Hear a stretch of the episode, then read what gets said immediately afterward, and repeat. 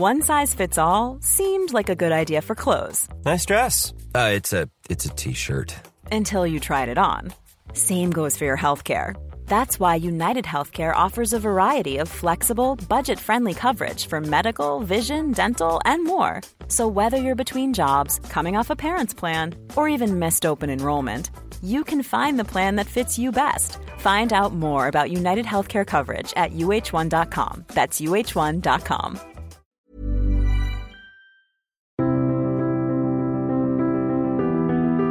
Bienvenue pour cette nouvelle émission, merci de votre fidélité. Je vous propose cette semaine de partir en Europe, en Europe de l'Est, en Europe sur les mers de la Baltique, pour évoquer justement la question des Baltes, de leur religion euh, polythéiste et de leur christianisation entre le XIIIe et le XVIIIe siècle. Pour évoquer cela, je reçois cette semaine Sylvain Guggenheim. Bonjour. Bonjour. Merci beaucoup d'être venu à notre micro. Nous avions eu l'occasion la semaine dernière d'aborder les débuts euh, de la de l'arrivée du monde chrétien dans le pays balte et je rappelle Sylvain Guggenheim que vous êtes euh, professeur à, à l'ENS de Lyon, vous êtes euh, historien médiéviste, vous avez notamment publié une biographie de Frédéric II et puis un ouvrage consacré aux chevaliers teutoniques et vous venez de publier chez Passé Composé Les derniers païens, les Baltes face aux chrétiens, 13e, 18e siècle. Alors ces derniers païens que nous avons essayé d'esquisser et de comprendre la semaine dernière pour un petit peu quelle était leur religion et, comment euh, ceux-ci vivaient. Et puis euh, il y a donc cette, euh, cette confrontation ou cette euh, découverte avec le monde chrétien, avec les, les missionnaires. Euh, on l'avait dit la semaine dernière qu'une partie de ces missionnaires sont des cisterciens. Après, il y a eu des, ordres mendiants. Mais comment s'opère exactement la, la christianisation? Est-ce que c'est euh, le même modèle qu'avec les Francs, et on essaye de christianiser euh, le roi euh, type Clovis et, et, il se baptise avec tout son peuple, ou est-ce que c'est une christianisation par le bas, c'est-à-dire euh, qui chercherait d'abord à christianiser le peuple et puis à remonter vers les élites? Alors, on n'a pas forcément beaucoup d'informations parce qu'on n'a pas beaucoup de récits de, euh, de conversion. On a énormément de récits de guerre, de combat, on n'a pas beaucoup de récits de conversion. Quand on en a, c'est euh, le schéma par le haut. C'est-à-dire qu'on a, on a par exemple un... Il faut, bien voir que à l'époque, les, les habitants de la Prusse ou les Lettons euh, ne forment pas euh, une nation vraiment avec un chef, un roi. En fait, ils sont divisés en groupes qu'on pourrait appeler clans, tribus, euh, comme on veut, et euh, donc ils ont été convertis en fait groupe par groupe. Euh, dans beaucoup de cas, euh, de manière anonyme, c'est-à-dire qu'on ne sait pas, on n'a pas le nom du chef euh, de ceux qui habitent telle région, etc. Quand on a des informations, on a parfois quelques noms et on s'aperçoit qu'effectivement, les premiers convertis, ce sont les élites, ce sont des nobles, ce sont des, chefs combattants qui sont convertis, qui acceptent de se convertir et dont on attend ensuite qu'ils entraînent avec eux euh, leur population. Donc ça, c'est ce qu'on quand on a des informations, c'est ce qu'on voit au XIIIe siècle. Et ça va être la même chose pour la conversion de la Lituanie, euh, quand le duc euh, qui s'appelle Yogaila, qui va devenir Yagewo, Jagellon, quand il accepte de, de baptême, il va entraîner à, à, à sa suite tout, tout, son peuple. Donc c'est le modèle euh, Clovis, si vous voulez. Mm. Cette christianisation, elle, elle s'opère comment? Est-ce que parce qu'il y a, il y a de, on a évoqué la semaine dernière le, les paysages euh, du monde païen, il y a aussi un paysage du, du monde chrétien, c'est-à-dire qu'il faut bâtir des églises. Mmh. Euh, donc ça suppose aussi de créer des villes, enfin de fixer des populations. Est-ce que sa, la christianisation va, va opérer? C'est une urbanisation qui n'était pas existante? La christianisation va complètement euh, modifier la vie euh, de ces populations. Parce que, d'abord, euh, la cellule de base, c'est la paroisse. Les frontières de la paroisse sont définies par euh, le paiement de la dîme. Donc il faut absolument stabiliser la population. Alors ce ne sont pas des nomades, hein, donc euh, les populations sont stables, mais il faut bien les enraciner dans l'espace, les fixer dans des villages, et dans un cadre paroissial. Ça, c'est l'élément de base. La, la, deuxième chose qui joue effectivement, ça a été le développement de l'urbanisation, la création, alors la fondation de villages et la fondation de villes. Ça, ça n'a pas été fait dans le but de christianiser. Ça a été fait dans le but de mettre en valeur le territoire, puisque ce territoire était conquis par les Teutoniques et que bah, ils voulaient le développer, donc ils ont fait venir euh, des colons, des paysans, de, en général d'Allemagne ou de, un peu aussi des, des Baltes eux-mêmes et des Polonais. Et donc, on a créé des villages. Plus d'un millier de villages qui ont été, euh, même plus, 3, 3 ou 4 000 villages. À peu près un millier, de, villes ont été créées petit à petit au cours du XIIIe siècle et encore un peu au XIVe siècle. Donc, euh, ça a évidemment contribué à christianiser aussi, puisque on a urbanisé une partie des populations, on les a fixées dans un territoire avec euh, des délimitations précises. Donc ça a joué en parallèle avec la christianisation. Quand on commence à payer l'impôt, c'est qu'il y a l'État qui s'installe, c'est le, c'est qu'il y a un seigneur. c'est qu'il y a un seigneur, voilà, il y a, quelqu'un qui prélève et Oui. euh, qui protège. Donc Oui. euh, là aussi, il faut trouver des, des seigneurs. C'est c'est qui ces seigneurs? Ce sont des chefs militaires? Ce sont Alors en fait, euh, les seigneurs, c'est l'ordre teutonique, donc c'est cet ordre militaire qui contrôle, euh, qui contrôle ces territoires et qui en a fait sa principauté. Donc on paye des impôts à l'ordre, on paye la dîme à l'Église, donc au curé, euh, et la dîme ensuite est transférée euh, aux évêques, mais on paye à l'ordre et très concrètement, en fait, on paye euh, euh, les impôts, les taxes qui sont prélevés sont prélevés par les gens placés à la tête des commanderies de l'ordre. et les, les villes qui sont fondées, c'est celles qu'on a aujourd'hui, Riga, Tallinn, c'est c'est Oui, euh, tout à fait. Riga, Tallinn, euh, et puis euh, Vilnius. Euh, alors Vilnius est fondé par les Lituaniens et donc par par les païens, pas par les pas par les chrétiens. Et sinon les les fondations, par exemple, c'est euh, Elbing euh, en allemand, Elblang pour les pour les Polonais, euh, les villes de Thorn, euh, Toruń, euh, Kulm, Remno, etc. Donc ce sont des villes qui sont maintenant en, en Pologne ou en ou en Lettonie ou dans le sud de l'Estonie. Est-ce qu'on a des échanges euh, avec les villes, notamment dans le, le commerce de la Hanse, échanges portuaires ou des échanges Il y a des échanges, il y a des échanges commerciaux. Il y a quelques villes euh, de l'ordre teutonique qui sont associées à la Hanse, comme Thorn, Toruń sur la sur la Vistule. Euh, et il y a une, une partie effectivement du des activités commerciales qui se déroulent dans le cadre euh, des échanges entre les, les villes hanséatiques et puis les principautés russes d'un côté et le- l'Angleterre, la Flandre euh, de l'autre. Donc ils sont un peu intégrés au, au commerce de la Hanse.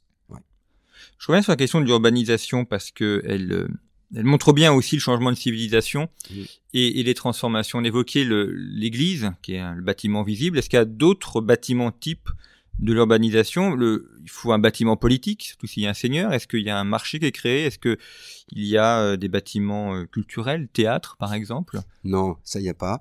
Euh, Il y aura pas d'université. Ils ont échoué. Les Teutoniques ont échoué là-dessus. Non, il y a alors les les villes qui sont euh, qui sont créées sont créées sur le modèle des, des villes dites de colonisation dans le dans le monde germanique, c'est-à-dire un plan euh, un plan en damier avec romaine une place centrale à la romaine, oui, enfin, le plan hippodamien si Mm. on remonte, je crois. Le, donc euh, une place centrale qui est la place du marché où il y aura euh, l'église si alors si c'est un évêché évidemment c'est c'est l'église épiscopale sinon il y a l'église principale le marché et euh, petit à petit on va voir être créés des hôtels de ville des Rathaus, des, là où va s'installer euh, la municipalité dirigeant la ville. Ouais. Euh, Et des murailles aussi? Pas beaucoup. Il y a les, il y a les murailles du, du grand château de, de Marienburg, évidemment, mais euh, en fait, les, les murailles qu'on voit, c'est les murailles qui entourent les couvents euh, des Teutoniques. Mais les villes sont pas extrêmement fortifiées. Il y a des fortifications autour de quelques villes. C'est le cas pour euh, Königsberg, par exemple. Mais il y a des villes, sinon, qui ont été laissées quasiment sans fortification. En tout cas, c'est c'est pas le type de fortification qu'on imagine. C'est pas Carcassonne. Parce qu'ils n'ont pas attaqué ou parce que il n'y a pas besoin ou parce qu'ils ne Euh, peuvent pas en faire? Bonne question. Parce qu'il n'y a pas besoin, parce que euh, aussi tout simplement on manque de matériaux. Euh, le, matériau de base c'est de la brique. On n'a pas beaucoup de pierres. Euh, d'ailleurs, on le voit encore dans les, fondations, par exemple, du, château des Teutoniques à, à où on le voit à Marienburg, où les murs sont en briques et vous avez juste des pierres à la base, parce que ça permet de, d'empêcher l'humidité de remonter. Sinon, la brique étant perméable, euh, Mm. ça, ça donnerait des murs trop fragiles. Mais ils n'ont pas les, ils sont pas dans les conditions naturelles, ils n'ont pas les moyens de faire des châteaux euh, aussi imposants que ceux qu'on a connus en Europe, en Angleterre, etc.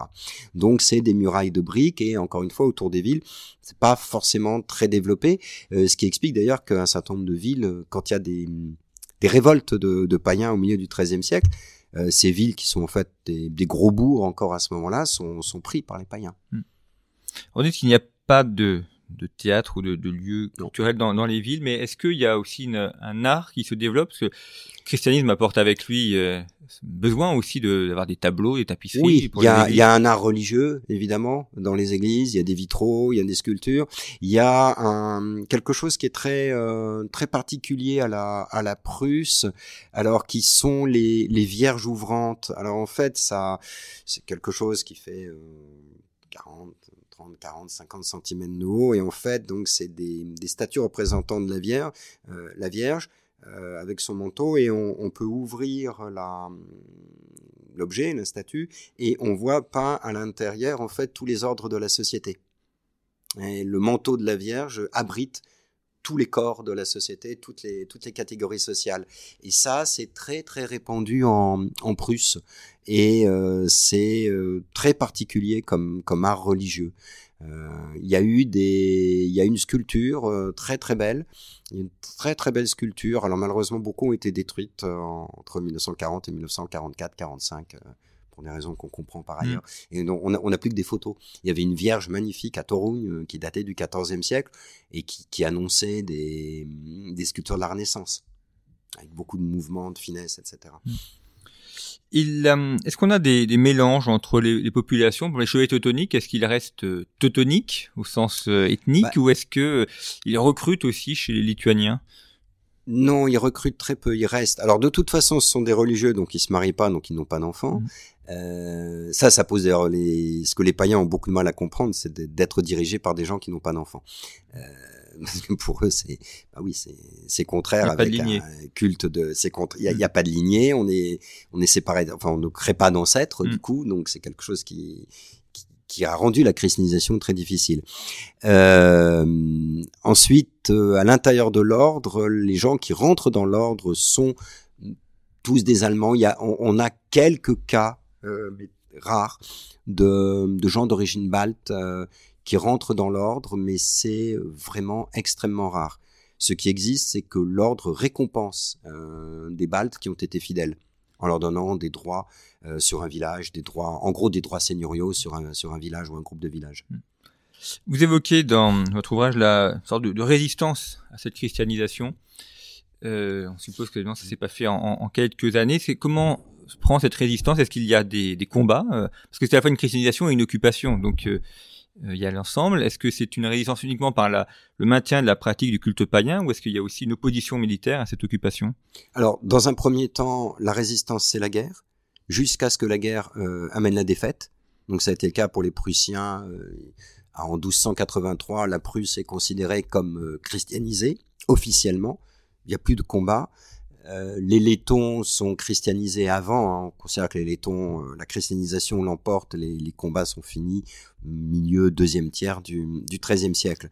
Ensuite, on ne, voit pas de révolte païenne. On ne voit pas de, de sursaut hein, de paganisme, de sursaut armé. En revanche, ce qu'on voit et ce qui est dénoncé par l'Église et par les protestants, c'est le maintien de rites, de coutumes qualifiés de païens par euh, par l'Église ou par les, les réformés, euh, qui étaient peut-être parfois païens, peut-être euh, parfois non. Et on s'aperçoit que la christianisation en profondeur est quelque chose de très difficile à acquérir, mais c'est c'est pas étonnant, ça a été la même chose à travers toute toute mmh. l'Europe.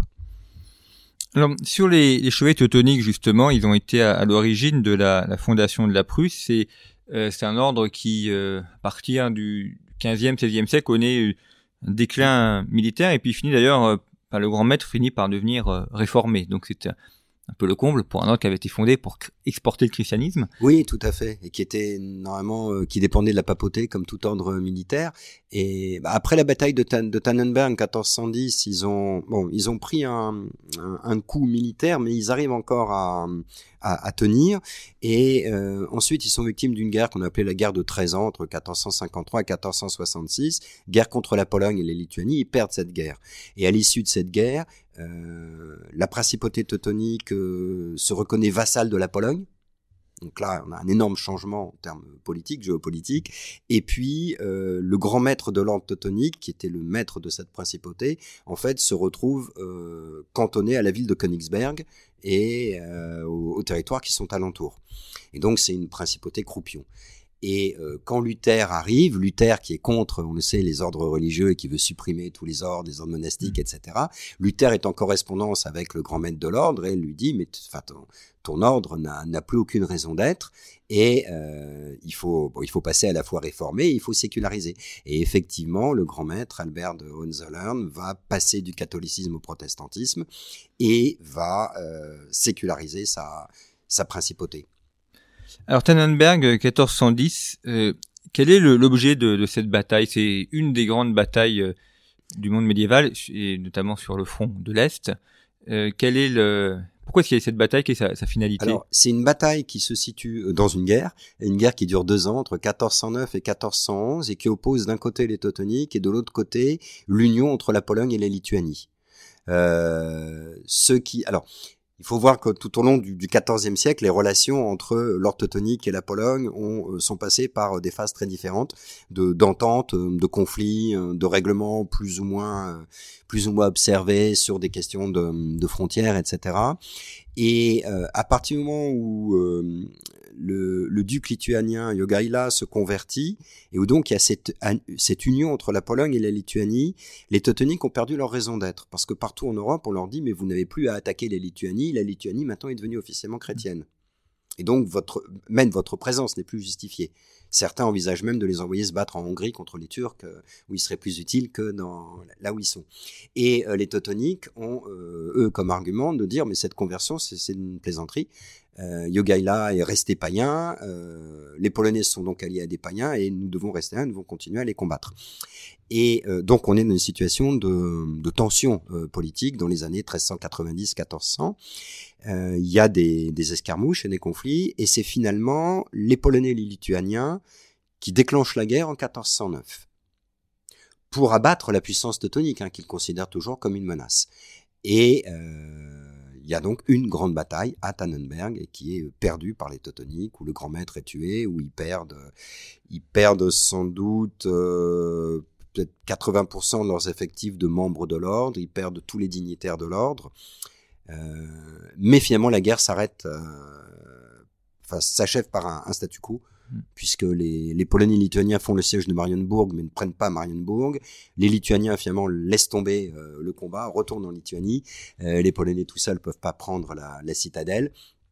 Et finalement, on arrive à un traité de paix qui rétablit le, le statu quo ante. Mais ça a été le, un tournant quand même dans, dans l'histoire de l'ordre. C'est un peu le Hattin des, des Templiers, c'est le même. Euh... euh oui, c'est un peu ça, oui, oui, effectivement. Ouais. quels sont les rapports entre les Teutoniques et, et la papauté à ce moment-là? Est-ce que la papauté continue à les soutenir, ou comme vous l'avez dit, ils ont plus de raison d'être et donc euh, le soutien devient moins fort. Le soutien de la papauté envers les teutoniques n'a pas été euh, vraiment extraordinaire. La, papauté va vraiment jouer la carte polonaise à un moment, en considérant que euh, le, le, gros succès pour la papauté, c'est la conversion de la Lituanie. Il n'y a plus d'État païen en Europe. Et cette conversion a été faite par le duc Jogaila et avec, euh, dans le cadre de l'alliance avec la Pologne. Donc la papauté va défendre la Pologne et la Lituanie. Alors en plus, bon, c'est l'époque du grand schisme, c'est-à-dire que quand on dit la papauté, il y a deux papes. Mm. Euh, qui sont pas d'accord, voire un moment trois papes, euh, mais au, par exemple au concile de Constance entre 1414 et 1416, 1417, euh, les Teutoniques, les Polonais sont présents au concile de Constance. Il y a une véritable guerre. Il y a un procès hein, qui à ce moment-là, au moment du concile, il y a une guerre de de juristes de polémistes entre les Teutoniques d'un côté et les Polonais de l'autre. Les, les Teutoniques n'ont pas l'avantage. Mm.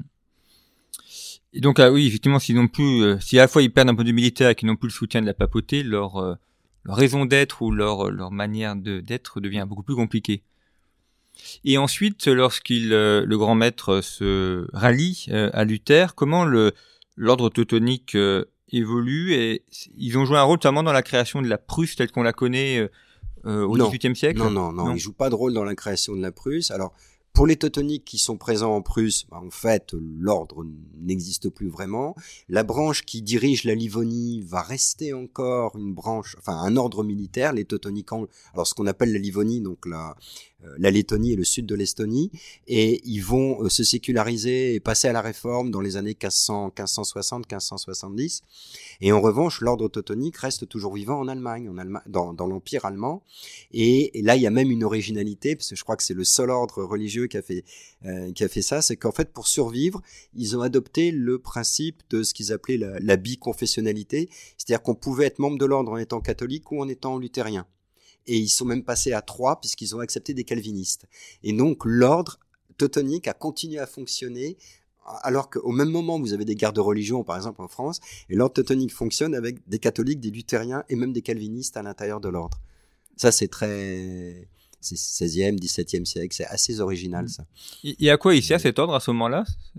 Il est au service de l'empereur et de ses. Il est au service de l'empereur. Euh, il se bat beaucoup moins. Ça, ça devient pas encore un ordre caritatif, ce qu'il est de nos jours, hein, puisqu'ils existent mm. toujours. Ils sont basés à Vienne et c'est devenu un ordre caritatif, notamment qui agit en, qui agit pas mal en Afrique.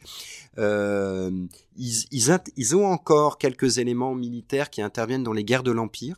On retrouvera même ça au moment de la Première Guerre mondiale, où il y aura un régiment de l'ordre teutonique qui participera au combat de la Première Guerre mondiale. Euh, je sais plus si c'est sur le front occidental ou face aux Russes.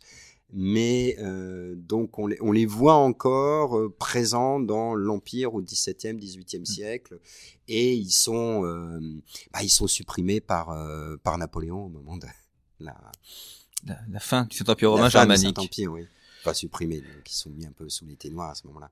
Ce qui est intéressant également dans cette question de la christianisation du, du monde balte, c'est la manière dont ça a été réutilisé ensuite au, au 19e, 20e siècle euh, dans l'écriture du, du, roman national ou de la, la réflexion sur euh, l'identité.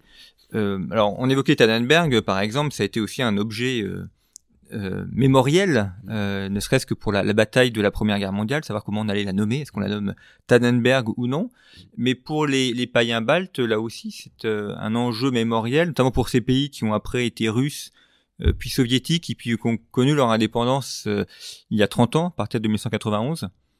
On le, alors on le voit à travers, dès le 19e siècle en fait, on le voit à travers des, des écrits de, pour aller vite, des gens qu'on pourrait appeler des, des folkloristes, c'est-à-dire des gens en fait qui recueillent euh, des, les éléments du folklore et dans la vague du, du romantisme. Et donc une forme de, de, nationalisme romantique basé sur le folklore où on va on, on, a des auteurs qui ont carrément inventé des dieux mmh. qui ont carrément inventé des mythes un panthéon effectivement en l'honneur finalement de, des peuples baltes euh, ça, c'est quelque chose donc qu'on voit bien au, au 19e siècle. Euh, pendant une bonne partie du 20e siècle, c'est très difficile d'avoir des informations parce qu'effectivement, bah, les Baltes sont dans euh, l'Empire russe ou dans l'Union soviétique. Et ce qu'on observe de nos jours, c'est l'apparition de mouvements qu'on qualifie de néo-païens et qui disent reprendre des éléments religieux existants à l'époque médiévale. Il y a un mouvement en Lituanie qui s'appelle Romova, par exemple, et qui a demandé à être reconnu comme euh, authentique religion ou authentique église, je ne sais plus quel terme ils ont utilisé. Euh... Il ne faut pas qu'ils aillent jusqu'au sacrifice humain ou le, enfin, non. au bout du processus euh, païen. Il y a eu effectivement, il y a des, il y a des sacrifices, euh, ouais, de, de, prisonniers. On a des, des exemples, oui, de, de gens qui sont euh, exécutés sacrifices en honneur des dieux, oui, de Teutoniques qui sont pris et qui sont brûlés vifs euh, mm. sur leur cheval euh, par, des, par les Lituaniens. On a plusieurs exemples comme ça dans les sources. C'était au 13e, euh, Au 13e, au 14e siècle, oui. Mm. oui. dans les, tous les combats du 14e siècle entre euh, Teutoniques et Lituaniens, on a comme ça quelques, quelques narrations de, d'officiers, de dignitaires de l'ordre qui sont pris et qui sont exécutés. et alors, d'après les sources de l'ordre, exécutés en honneur aux dieux. Hmm. Bon, ce qui est très probable, effectivement. Et comment s'est fait la, la, mise en place de la réforme dans les pays baltes? Et, finalement est-ce que l'adhésion à la réforme n'est pas une manière de, de, rejeter une christianisation qui n'avait été que qu'en surface ou qui pas assez profonde?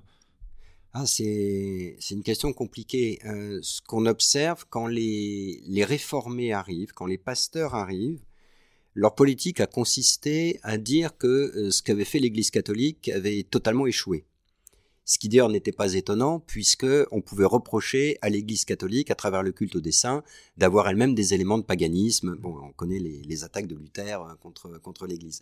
Et euh, du coup, les, réformés ont joué vraiment sur deux tableaux, c'est-à-dire euh, ils, attaquaient l'Église catholique, évidemment dans le dans la ligne des, idées de la réforme, et ils avaient la preuve que l'Église catholique n'avait pas christianisé les populations, euh, puisque ces populations avaient conservé toute une série de rites et de croyances euh, que les protestants ont immédiatement rattachées au paganisme, sans forcément bien les voir ou bien les comprendre. Enfin, ils les ont tout de suite. Euh, ils ont paganisé, je dirais, à outrance tout ce qu'ils ont pu observer dans le monde rural, en tombant parfois juste, mais parfois aussi on ne tombe mmh. pas juste.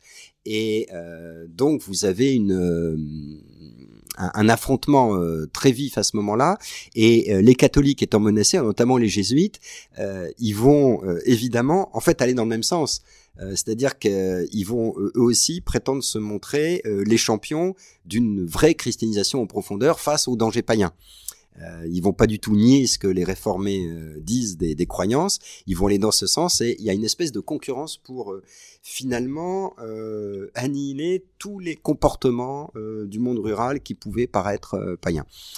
Après, pour ce qui est du passage à la réforme, en fait, ça se fait dans ces régions-là comme ça se fait dans l'Empire, c'est-à-dire que c'est en fonction du prince local euh, du souverain qui est là, vous avez le passage au protestantisme ou euh, le maintien au catholicisme. D'ailleurs, on le voit aujourd'hui dans ces pays où il y a souvent trois, enfin il y a les trois tendances, il y a orthodoxe, euh, souvent pour la communauté russe d'ailleurs, protestantisme et, catholicisme avec un pourcentage qui varie. Oui, tout à fait. Il y a beaucoup d'orthodoxes en Lituanie, mais parce que la, la, Lituanie médiévale a conquis des terres russes. Que la Lituanie était gouvernée par des païens, mais avait une population en majorité orthodoxe. Et qui a pu rester d'ailleurs orthodoxe, mais très tranquille. Oui, ce qui aujourd'hui pose quelques soucis parfois dans la crainte que les Russes deviennent trop trop importants et, éventuellement euh, fassent mm. un, rattachement à la, manière de la Crimée. Merci beaucoup Sylvain Guggenheim d'avoir euh, évoqué cette cas très intéressant, donc cette partie de l'Europe que j'espère vous aurez ainsi mieux euh, connue et, et, découvert. Je rappelle le titre de votre ouvrage, Les derniers païens, les Baltes face aux chrétiens, 13e, 18e siècle ouvrage qui est paru chez Passé Composé, et puis ceux de nos auditeurs qui euh, voudraient euh, mieux connaître les chevaliers teutoniques peuvent se rapporter à vos deux précédents ouvrages, un consacré aux chevaliers teutoniques et un autre consacré à la bataille de Tannenberg en 1410. Merci pour votre fidélité, à très bientôt.